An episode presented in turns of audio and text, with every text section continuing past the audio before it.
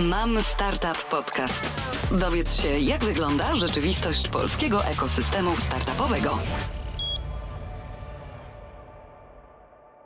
Arkadiusz Hajduk to założyciel i prezes Startup CEO.pl, współgospodarz w Zapytaj VC.pl, współzałożyciel Wstań z kanapy.pl. Ostatnich 10 lat pełnił rolę prezesa i współzałożyciela Data Software House Transparent Data, dostawcy danych gospodarczych w Polsce. Odkąd w 2005 roku kończył Politechnikę Duńską w Kopenhadze i wrócił do Polski po doświadczeniach przedsiębiorcy w Danii i Kanadzie, realizuje się jako osoba promująca globalne trendy i innowacje. Przez ponad 15 lat intensywnie działa w środowisku startupowym i inwestycyjnym. Zajmował stanowiska dyrektora do spraw innowacji w grupie Energa, był menadżerem inwestycyjnym Speedup Venture Capital Group, współtworzył i prowadził akcelerator HugeThink współorganizował takie eventy jak Poznań Startup Weekend. W 2014 roku magazyn Brief umieścił go na liście 50 najbardziej kreatywnych ludzi w biznesie. Ja nazywam się Katarzyna Krogulec i zapraszam Was na rozmowę z Arkadiuszem Hajdukiem. Powiedzmy na początek dla osób, które Cię nie znają i nie kojarzą, a nie wiem, czy takie są, ale załóżmy, że są, może jacyś młodzi adepci, że jesteś współzałożycielem startupów w Polsce, Danii i Kanadzie, współzałożycielem akceleratora HugeThink i pracowałeś również dla e, Speedup Venture Capital. Co się zmieniło na rynku inwestycyjnym przez ostatnie 10 lat?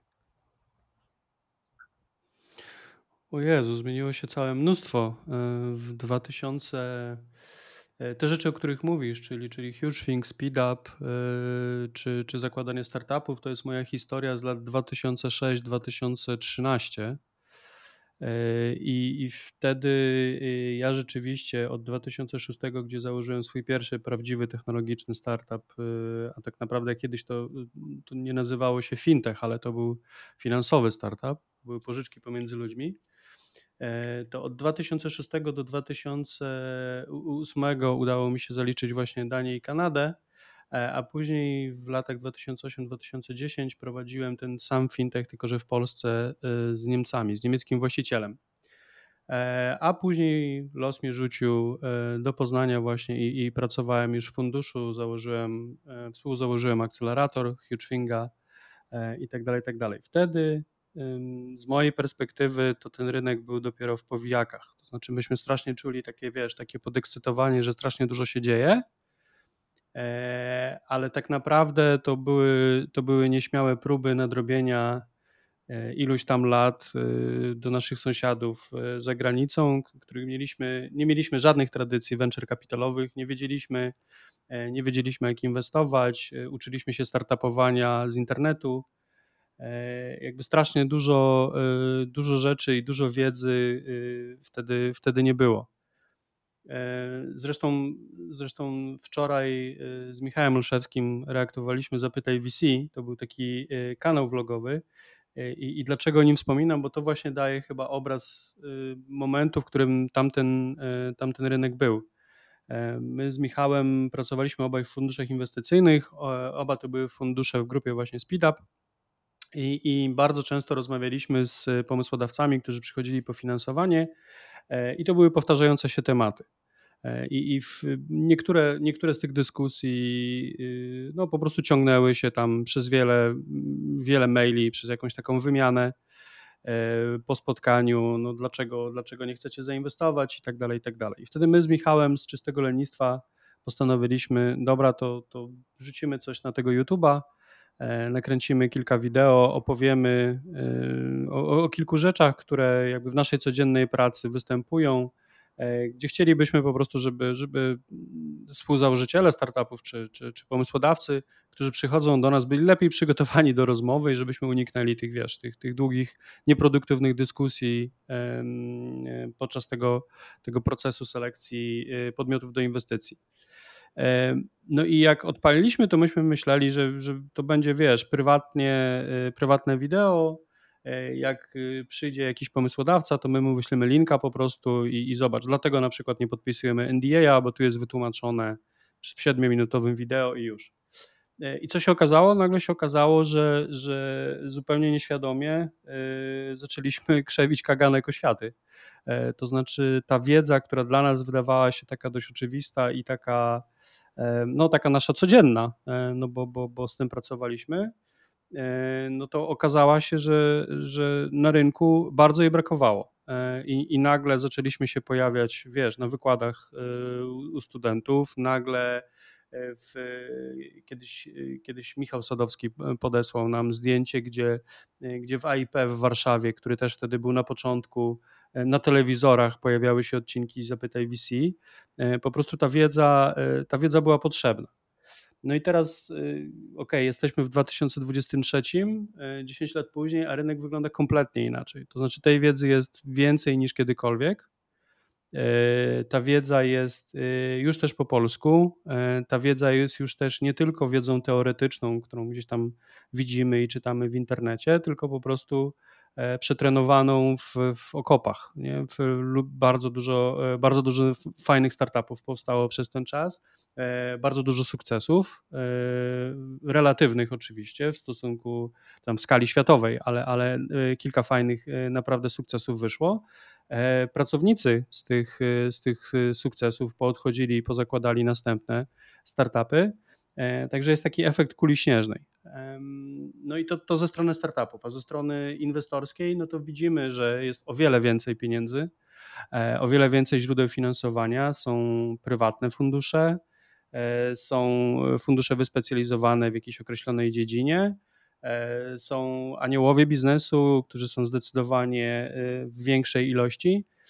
I już teraz jakby powiedzenie zainwestowałem w startup, to to nie jest jakieś, wiesz, jakieś takie Mm, niespotykane, to jest bardziej ok, to jest, to jest po prostu jakaś tam klasa aktywów, którą się interesujesz e, i, i, i w nie wkładasz pieniądze. Tak?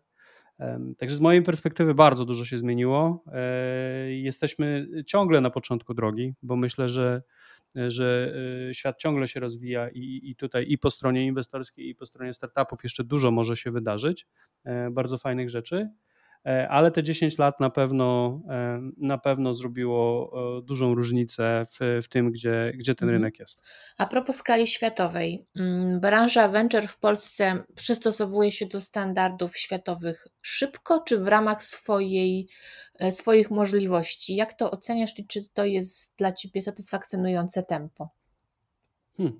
Ciężkie pytanie, wiesz, bo, bo oczywiście za, za każdym razem pewnie pierwsza myśl jest taka za wolno nie? Że, że yy, no przecież wiesz co, to nie, to nie chodzi o problemy chyba, bo, bo w samym twoim pytaniu ruszyłaś bardzo ważny aspekt, to znaczy e, no właśnie według swoich możliwości, nie? E, to znaczy to jest tak, że e, na pewno ci wszyscy inwestorzy to nie są, to nie są głupi ludzie. Nie? To są goście, którzy naprawdę ogarniają, to są goście, którzy czytają, widzą, podglądają E, co się, co się dzieje e, na świecie. E, zresztą to też o tym nie powiedziałem. 10 lat temu koinwestycji z zagranicznymi inwestorami to pewnie można było policzyć na palcach jednej ręki, tak? Teraz jest to codzienność i, i bardzo dużo zagranicznych funduszy jest tutaj, tak? Więc ta, to wiesz, to, to na pewno podglądają jak, jak się dzieją rzeczy na świecie, tak? Bo nie chcę powiedzieć na zachodzie, ale na świecie.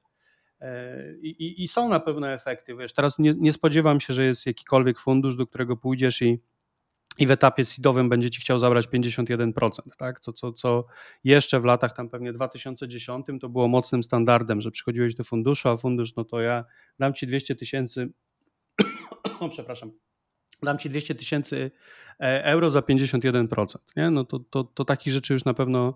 I, a jeszcze to 200 tysięcy było z pieniędzy publicznych.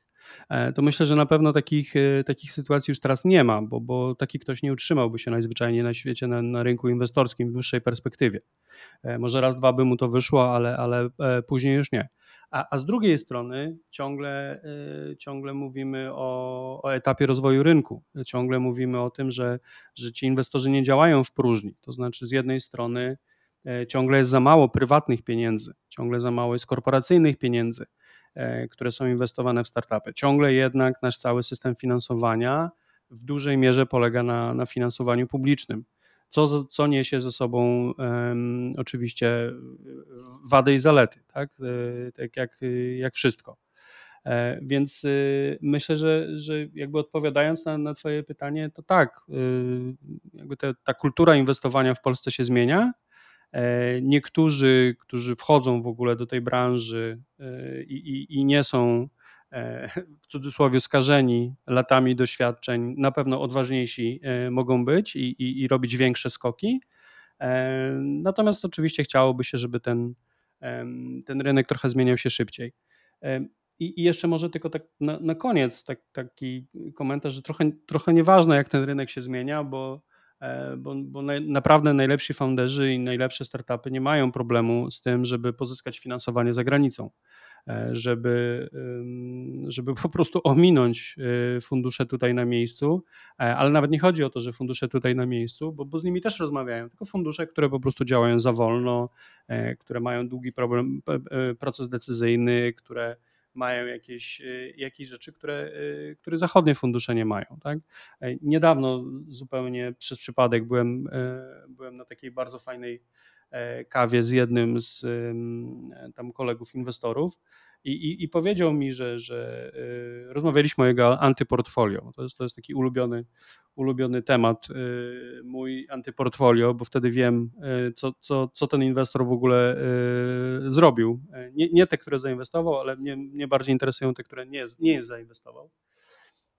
To jest taki ciekawy indikator jakości E, no i on ma bardzo ciekawe antyportfolio. No jedno, jedno to jest taka głośna spółka, e, która teraz bardzo, bardzo fajne rzeczy robi.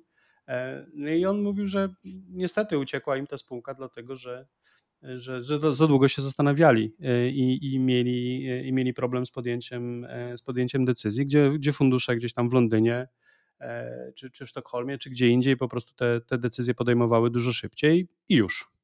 Tego kapitału na rynku dla młodych, innowacyjnych firm y, nie jest za wiele, a ten, który istnieje, nie jest już tak chętnie mm, przekazywany, rozdawany, mówiąc w cudzysłowie.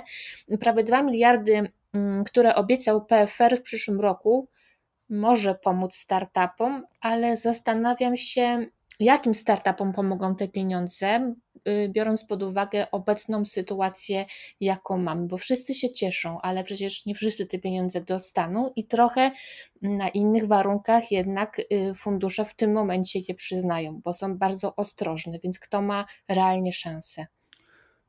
Wiesz co, mnie, mnie martwi chyba najbardziej ten fragment, który, który u, u, użyłaś w pytaniu, czyli to słowo ostrożne. Nie, no bo mówimy o, o, funduszach wysokiego ryzyka, a tymczasem, wiesz, tobie, to, to, tobie, tobie naturalnie przychodzi y, słowo ostrożne, no bo tak jest. tak, więc, więc e, to jest problem. E, wiesz co, ja myślę, że tu jest bardzo uniwersalna odpowiedź, to znaczy dostaną ci, którzy będą w stanie przekonać fundusze do tego. I, I tutaj nie ma nic wspólnego z tym, że E, że to będą najlepsze projekty, czy to będą najlepsi pomysłodawcy, e, czy to będą najbardziej perspektywiczne e, pomysły, czy to będą odważne, czy nie. Tutaj ja myślę, że, że tak, jak, tak jak zawsze, niezależnie od tego, od tego, ile tych pieniędzy jest, no to po prostu wygrają ci, którzy będą w stanie siebie sprzedać. Sprzedać siebie, sprzedać pomysł, sprzedać wizję E, mieć już być może track record, który wiesz, który e, jakoś uwiarygadnia e, tą historię i, i tyle, tak? Czy będzie ich mniej, czy więcej? Nie wiem.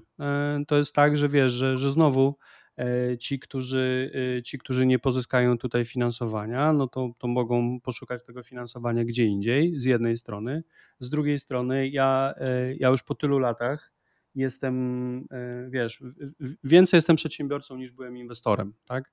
E, więc ja zawsze jestem, e, zawsze jestem zdania, że, że zewnętrzny kapitał to tylko narzędzie, tak? Tak jak kiedyś pewnie byłem fanem szybciej i więcej brania tego kapitału, to teraz zdecydowanie pewnie się postarzałem albo, albo nabrałem doświadczenia, zależy jak na to patrzeć.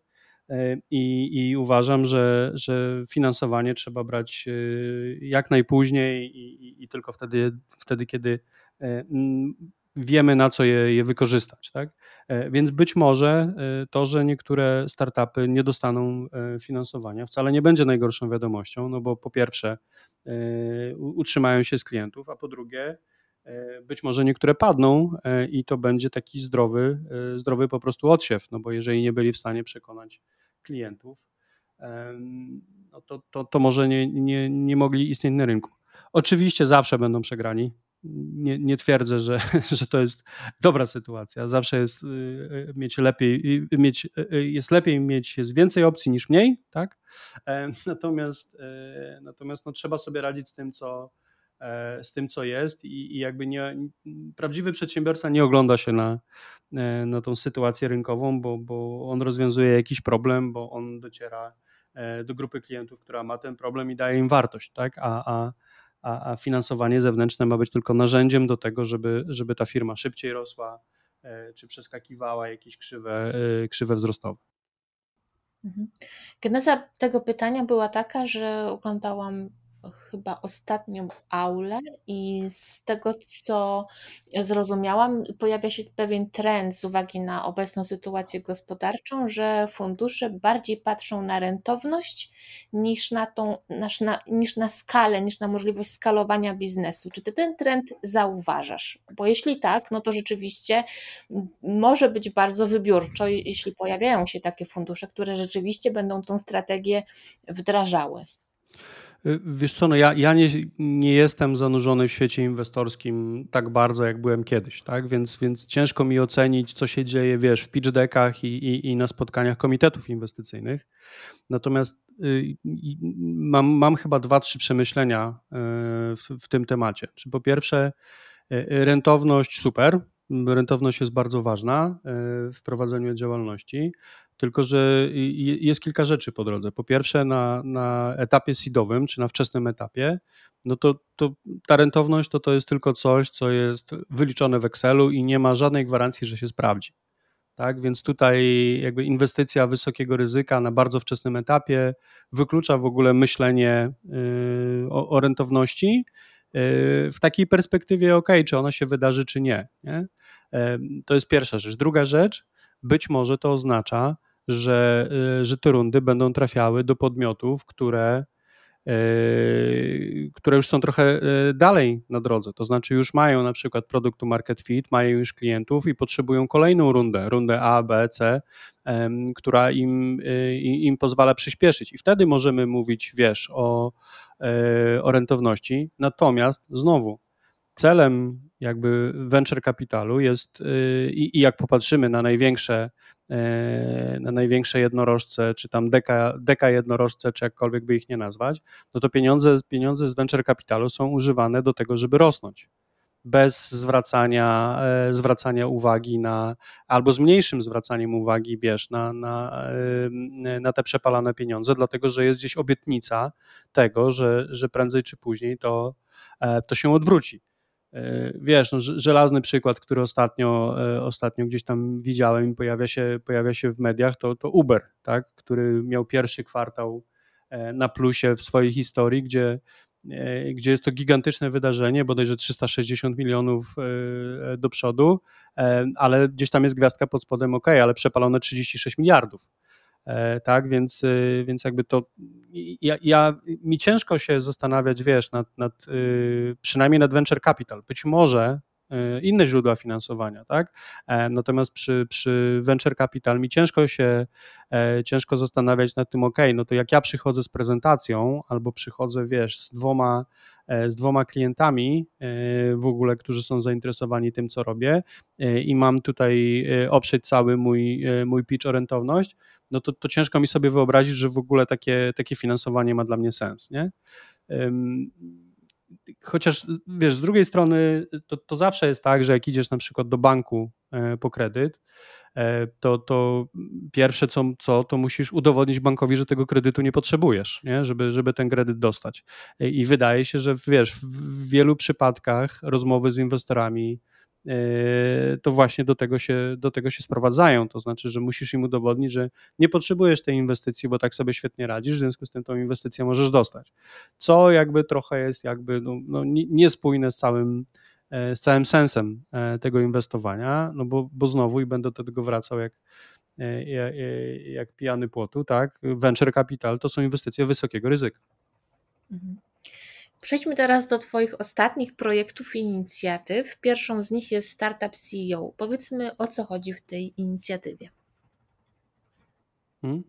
Wiesz co, y, ja y, niedawno zrobiłem sobie podsumowanie i mam ponad 17 lat doświadczenia w świecie startupowym w różnych rolach. E, tak jak rozmawialiśmy na początku, e, prowadziłem startupy za granicą, prowadziłem startupy w Polsce, pracowałem w funduszu inwestycyjnym jako menadżer inwestycyjny, współzałożyłem akcelerator i, i, i poprowadziłem pierwszą edycję tego akceleratora. Tam też zainwestowałem w podmioty. Byłem dyrektorem inwestycyjnym w dużej spółce Skarbu, przepraszam, dyrektorem do spraw innowacji w dużej spółce Skarbu Państwa. E, jakby siedziałem po, po, po, wszystkich, e, po wszystkich stronach stołu.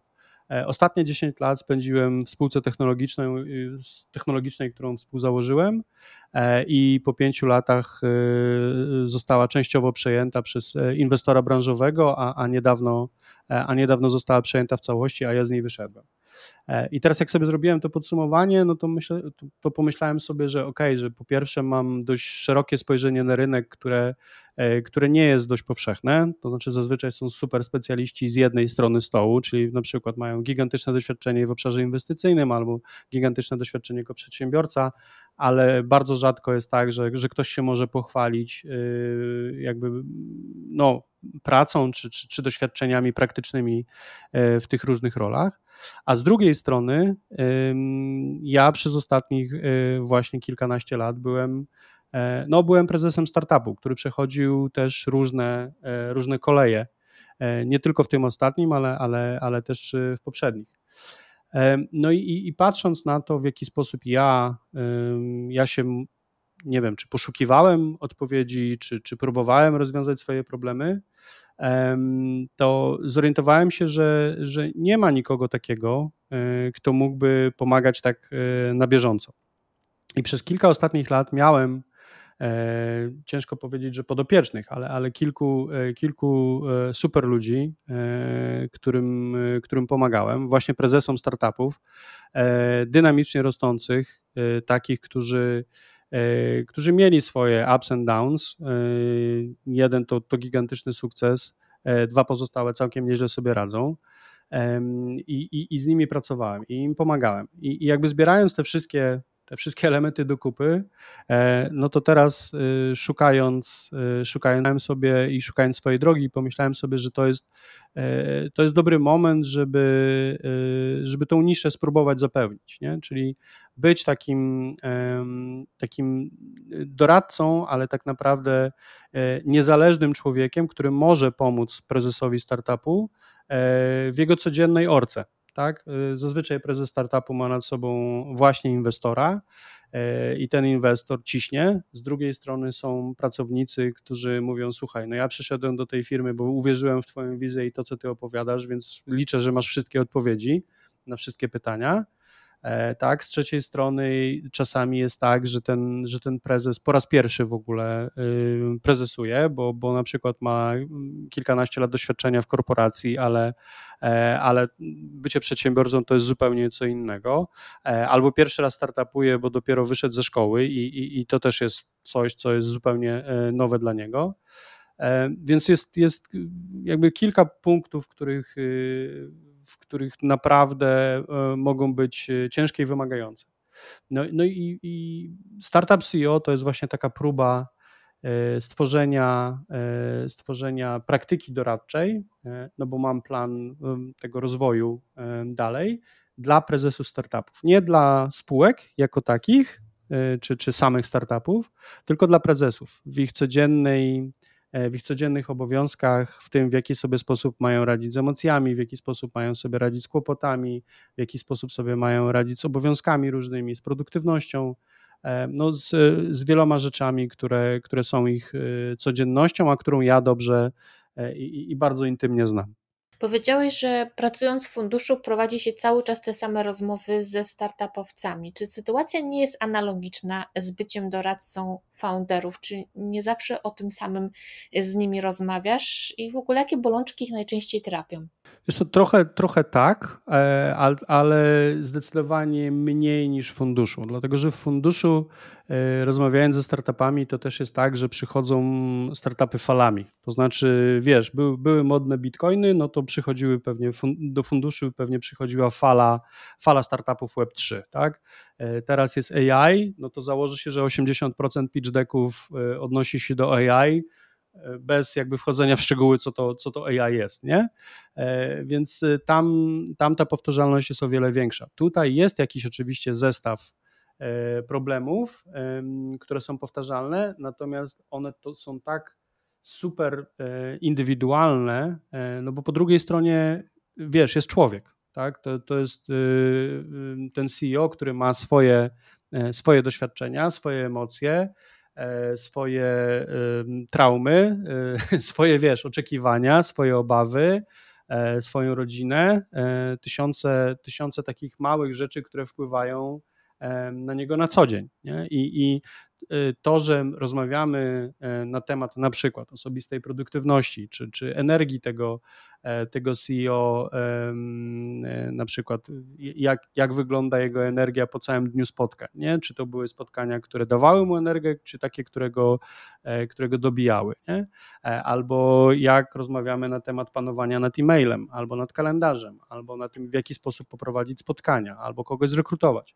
No to pomimo tego, że oczywiście są takie ogólne reguły, które E, które da się skodyfikować i ja to robię na przykład w postaci pisemnych materiałów, e, które dostarczam moim klientom, e, no to każda z nich jeszcze oprócz, wiesz, teorii wymaga dostosowania do tej konkretnej do tej konkretnej osoby, do tej konkretnej sytuacji i do praktycznego wdrożenia tego.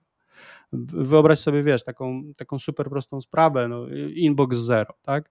Inbox zero, no, czyli, czyli e, to, e, wiesz, taka praktyka trzymania, trzymania swojej skrzynki odbiorczej na mailu e, obciążonej do minimum, tak żeby ci nie zajmowała głowy i, i żeby nie była śmietnikiem, tylko żeby ci po, pomagała w pracy no to, to to jest coś, co, co ja ci w tej chwili mogę opisać, nie? Ale mój inbox zero i twój inbox zero E, czy inbox kogo, każdegokolwiek y, z, z moich klientów e, może, może być zupełnie rezultatem innego procesu. Nie? Na przykład, dlaczego nie masz tego inboxu zero? Czy to jest tak, że, że obawiasz się, że, że coś przegapisz? E, czy to jest tak, że to jest Twoja lista zadań? Czy to jest tak, że traktujesz to jako notatnik albo bazę swojej wiedzy? Jest bardzo dużo, y, bardzo dużo różnych rzeczy, które prowadzą do tego samego, wiesz, do tego samego problemu i, i, do, i, do, i do tego samego rozwiązania.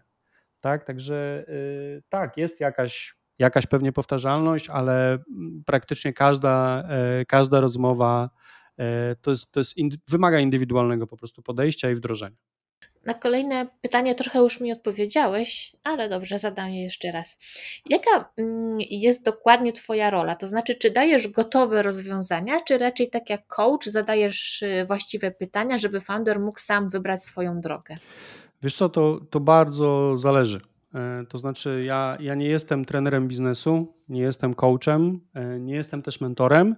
Ja staram się być y, w takiej roli, w jakiej ja jestem tam potrzebny. To znaczy, ja oczywiście mogę wejść w rolę mentora i, i podzielić się swoim doświadczeniem e, z moich y, poprzednich działalności. Tak? Czyli miałem taki sam problem, podszedłem do niego w ten, w ten sposób, widziałem, że, że w innych firmach to było zrobione w ten i w ten sposób. Czyli wskazać jakby konkretne drogi rozwiązania. Tak?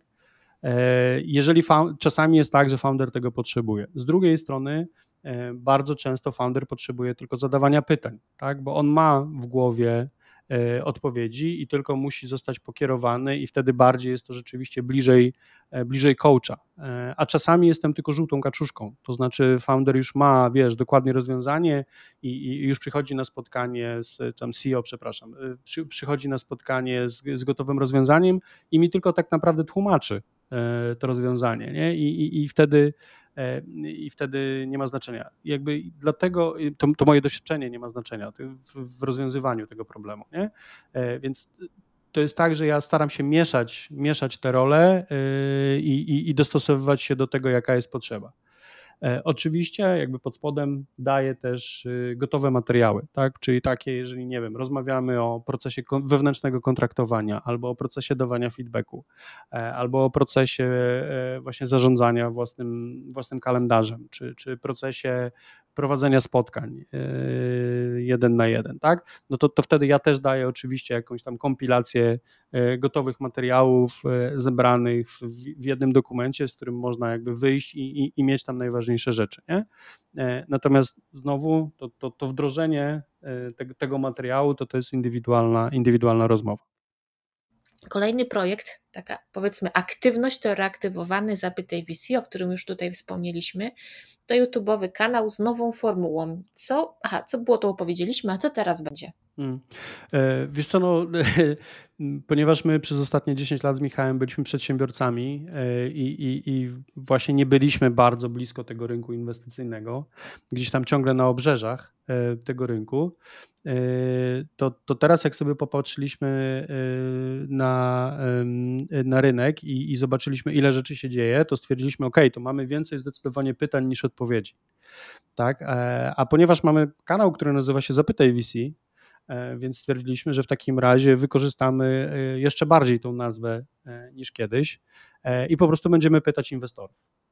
Tak, my, mając oczywiście doświadczenia inwestorskie i mając doświadczenia przedsiębiorców, wydaje się, że możemy, możemy zadawać takie pytania, które, które nie będą łatwe i które będą z jednej strony E, no, wymagały od inwestorów, żeby, żeby opowiadać ciekawe rzeczy, ale z drugiej strony też będą ciekawe właśnie dla, e, dla przedsiębiorców, e, którzy, którzy poszukują inwestowania, czy myślą o inwestowaniu, czy, czy już mają jakieś doświadczenia z inwestorami i, i, i, i tyle, nie? Więc zmieni się tyle, że, że my zdecydowanie będziemy mniej, mniej opowiadać i zdecydowanie więcej pytać. Mhm. Teraz pytanie trochę z innej beczki. Co bardziej sprawia Ci radość? Początki tworzenia różnych inicjatyw i mam tu na myśli Twoje pierwsze kroki w ekosystemie startupowym, czy doradztwo? E, wiesz co, no akurat e, Startup CEO to też jest meta startup, którego wiesz, którego rozkręcam od, od zera. I tak, zresztą już pierwszy pivot zaliczyłem w historii Startup CEO, bo, bo zaczynałem z hipotezą taką, że, że będę pracował tylko z klientami y, w dłuższej relacji. E, a okazało się, że zaczęli przychodzić ludzie, którzy mówią, słuchaj, ja mam konkretny problem, ja nie chcę, żebyś ty mnie tam pracował ze mną przez 3-4 miesiące, ja, ja mam tutaj jeden problem, wiem, że ze swoim doświadczeniem jesteś go w stanie rozwiązać, tak, albo mi pomóc go rozwiązać, nie? E, więc też ze mną popracuj przez tą, przez tą godzinę i to jedno spotkanie, albo, albo dwa spotkania, ale, ale nie chcę wchodzić w jakąś dłuższą relację. Więc już Startup CEO też zaliczył pivot, e, taki wiesz, jak, jak, jak prawdziwy startup, nie? E, doradztwo, y, wiesz co, cały czas y, było, było jakby elementem tego, co robiłem e, przez ostatnich kilkanaście lat, no bo, bo pojawiałem się w różnych, w różnych rolach jako mentor, e, w jakichś różnych programach akceleracyjnych, czy, czy na konferencjach jako juror startupowych, tak, czy na hackathonach. Ja, ja, ja za każdym razem gdzieś się pojawiałem i dzieliłem się tym, wiesz, swoim doświadczeniem, wiedzą i, i zdobytą właśnie po różnych częściach jakby stołu, nie?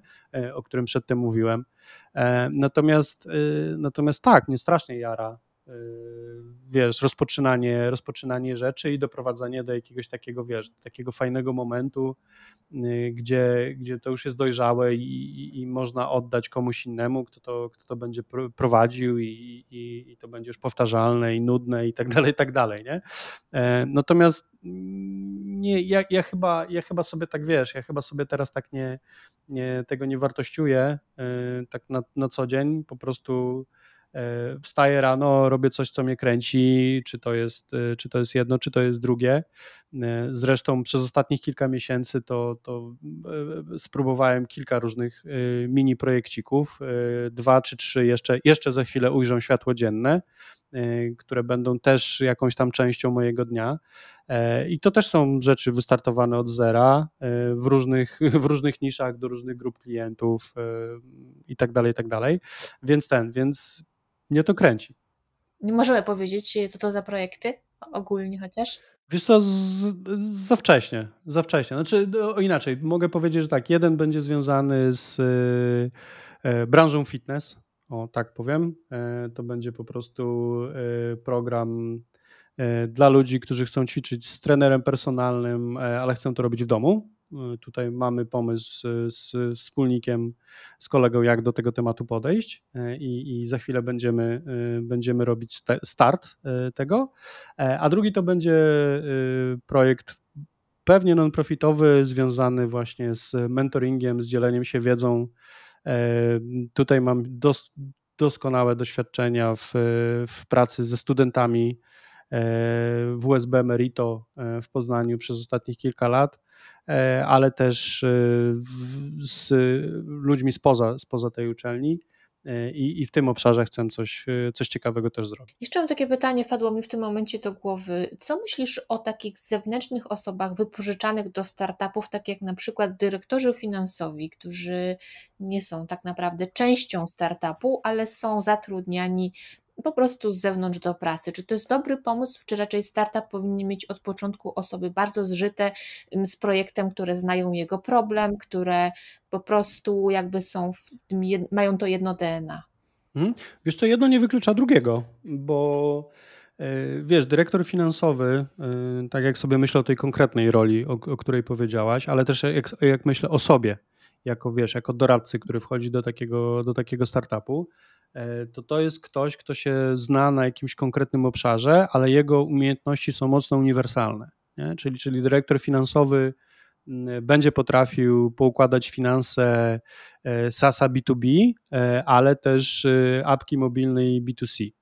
Tak? No bo, bo, bo to są cyferki i on się zna na cyferkach i na tym, w jaki sposób, w jaki sposób te rzeczy policzyć, poukładać i tak dalej, i tak dalej. Nie?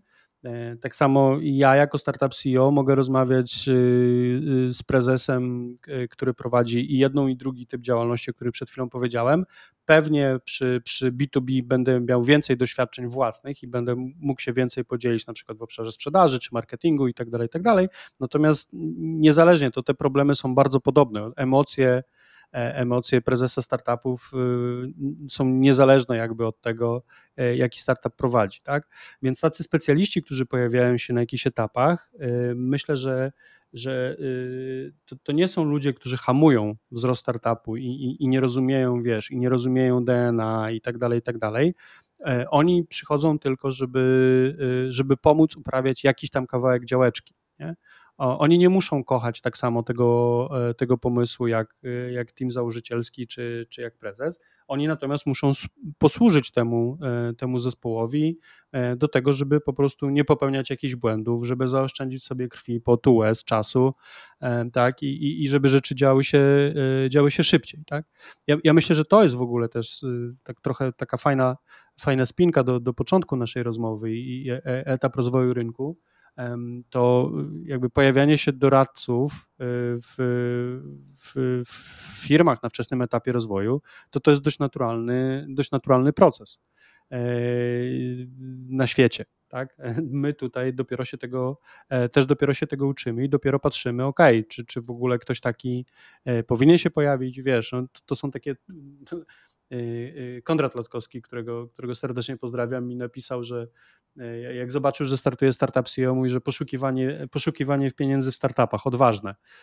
Nie? Więc ja, ja wierzę, ja wierzę że, że tak, jest miejsce na, na, na poszukiwanie pieniędzy w startupach, no bo, bo ten startup ma do, wybo- do wyboru albo E, albo wydać właśnie na takiego dyrektora finansowego czy na doradcę e, trochę pieniędzy i, i, i sobie zaoszczędzić e, błędów, albo wydawać te pieniądze i, i się uczyć na błędach. Tak? Także wydaje mi się, że tutaj nie ma, mm, nie ma od tego ucieczki. To jest naturalny etap rozwoju, no, rozwoju przedsiębiorstwa, że trzeba korzystać z tych, z tych doradców.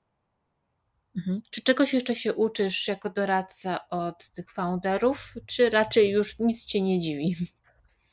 O, absolutnie nie. nie, ja, się, ja, ja uczę się na każdym spotkaniu, wiesz, to też jest tak, e, tak samo men, e, e, mentorując na przykład studentów, bardzo często dostaję takie pytanie od nieufnego studenta czy studentki na pierwszym spotkaniu, po co ty to w ogóle robisz, nie? Patrzyłem na twoje CV, stary, kompletnie nie musisz, nie? To, to tak nie działa. To znaczy, ja, ja z każdego spotkania wychodzę mądrzejszy. E, albo dowiaduję się nowych rzeczy, e, albo dostaję zupełnie nową perspektywę, e, a już w, w, w cudzysłowie, w najgorszym wypadku, to wychodzę z przemyśleniem na temat y, mojej działalności i tego, co ja robię. Ostatnio miałem jakieś kilka bardzo fajnych spotkań, może nie ostatnio, ale przed wakacjami, gdzie właśnie y, dostałem pytania od, od studentów i absolwentów na spotkaniach mentoringowych, które mnie zmusiły do przemyślenia w ogóle tego, co ja, co ja robię i dlaczego robię. Tak? Wiesz, czasami, czasami mając x tam lat doświadczenia, robimy niektóre rzeczy z automatu, w ogóle się nad nimi nie zastanawiamy. No bo robimy, bo tak robiliśmy i to, to działało, lepiej lub gorzej, ale działało. E, a, a nam się, wiesz, nie chce zmieniać, albo nie mamy, nie mamy w ogóle powodu, żeby się zmienić. No a tymczasem po takich pytaniach y, kilka rzeczy przemyślałem i kilka rzeczy pozmieniałem w swoim sposobie działania, czy, czy w swoim podejściu do niektórych rzeczy, właśnie dlatego, że, że na takim spotkaniu, na, na takim spotkaniu no, nauczyłem się czegoś nowego w, dużym skrócie. Nie? E, od klientów e, Startup Studio, no to oczywiście uczę całą tonę. Nie? Zazwyczaj to są, zresztą to, to było to samo, jak byłem menadżerem inwestycyjnym w funduszu inwestycyjnym. Zazwyczaj rozmawiając z przedsiębiorcą, to nigdy nie mamy tak głębokiej wiedzy o, o, o tej branży, w której ten człowiek jest, nie? I, I, za każdym razem uczymy się czegoś nowego. E, także nie, absolutnie. Ja, to jest, i, i, to jest chyba jeden z tych elementów, dla, dla których ja to e, uwielbiam robić, nie? Czy, czy obojętnie, czy startować, czy rozmawiać z ludźmi, no bo, bo, bo to jest ciągła właśnie nauka i ciągłe, wiesz, od, odkrywanie nowych, nowych jakichś takich kafelków czy puzelków, o których przedtem nie miałem zielonego pojęcia. Mhm, to już wszystkie moje pytania. Czy może chciałbyś coś jeszcze dodać, albo może powiedzieć, jak mogą skontaktować się osoby, które potrzebują Twojej pomocy z Tobą? E, no mnie łatwo znaleźć w internecie. E, jak wyszukacie Arek Hajduk, to będzie dwóch Arków Hajduków, więc tylko trzeba uważać, żeby wybrać tego właściwego. E, tego drugiego oczywiście pozdrawiam. Na pewno startupceo.pl to jest miejsce, gdzie można mnie znaleźć. Arek Hajduk na Facebooku, Arkadiusz Hajduk na LinkedInie. No i zapytaj VC, tak? To są, to są takie miejsca, gdzie spokojnie, spokojnie mnie można dopaść i, i się ze mną skontaktować, czy mailowo, czy w inny sposób. Teraz jeszcze więcej siedzę na Discordzie, bo w ramach Zapytaj VC odpaliliśmy E, odpaliliśmy społeczność Discordową, także też można tam dołączyć i, e, i bezpośrednio mnie tam, e, tam złapać. No i, i tyle. To są, to są miejsca, gdzie, gdzie, głównie, gdzie głównie się pojawia. Super, bardzo Ci dziękuję za rozmowę. Dziękuję bardzo. Sprawdź inne odcinki Mam Startup Podcast na Spotify, YouTube, Apple Podcast i Google Podcast.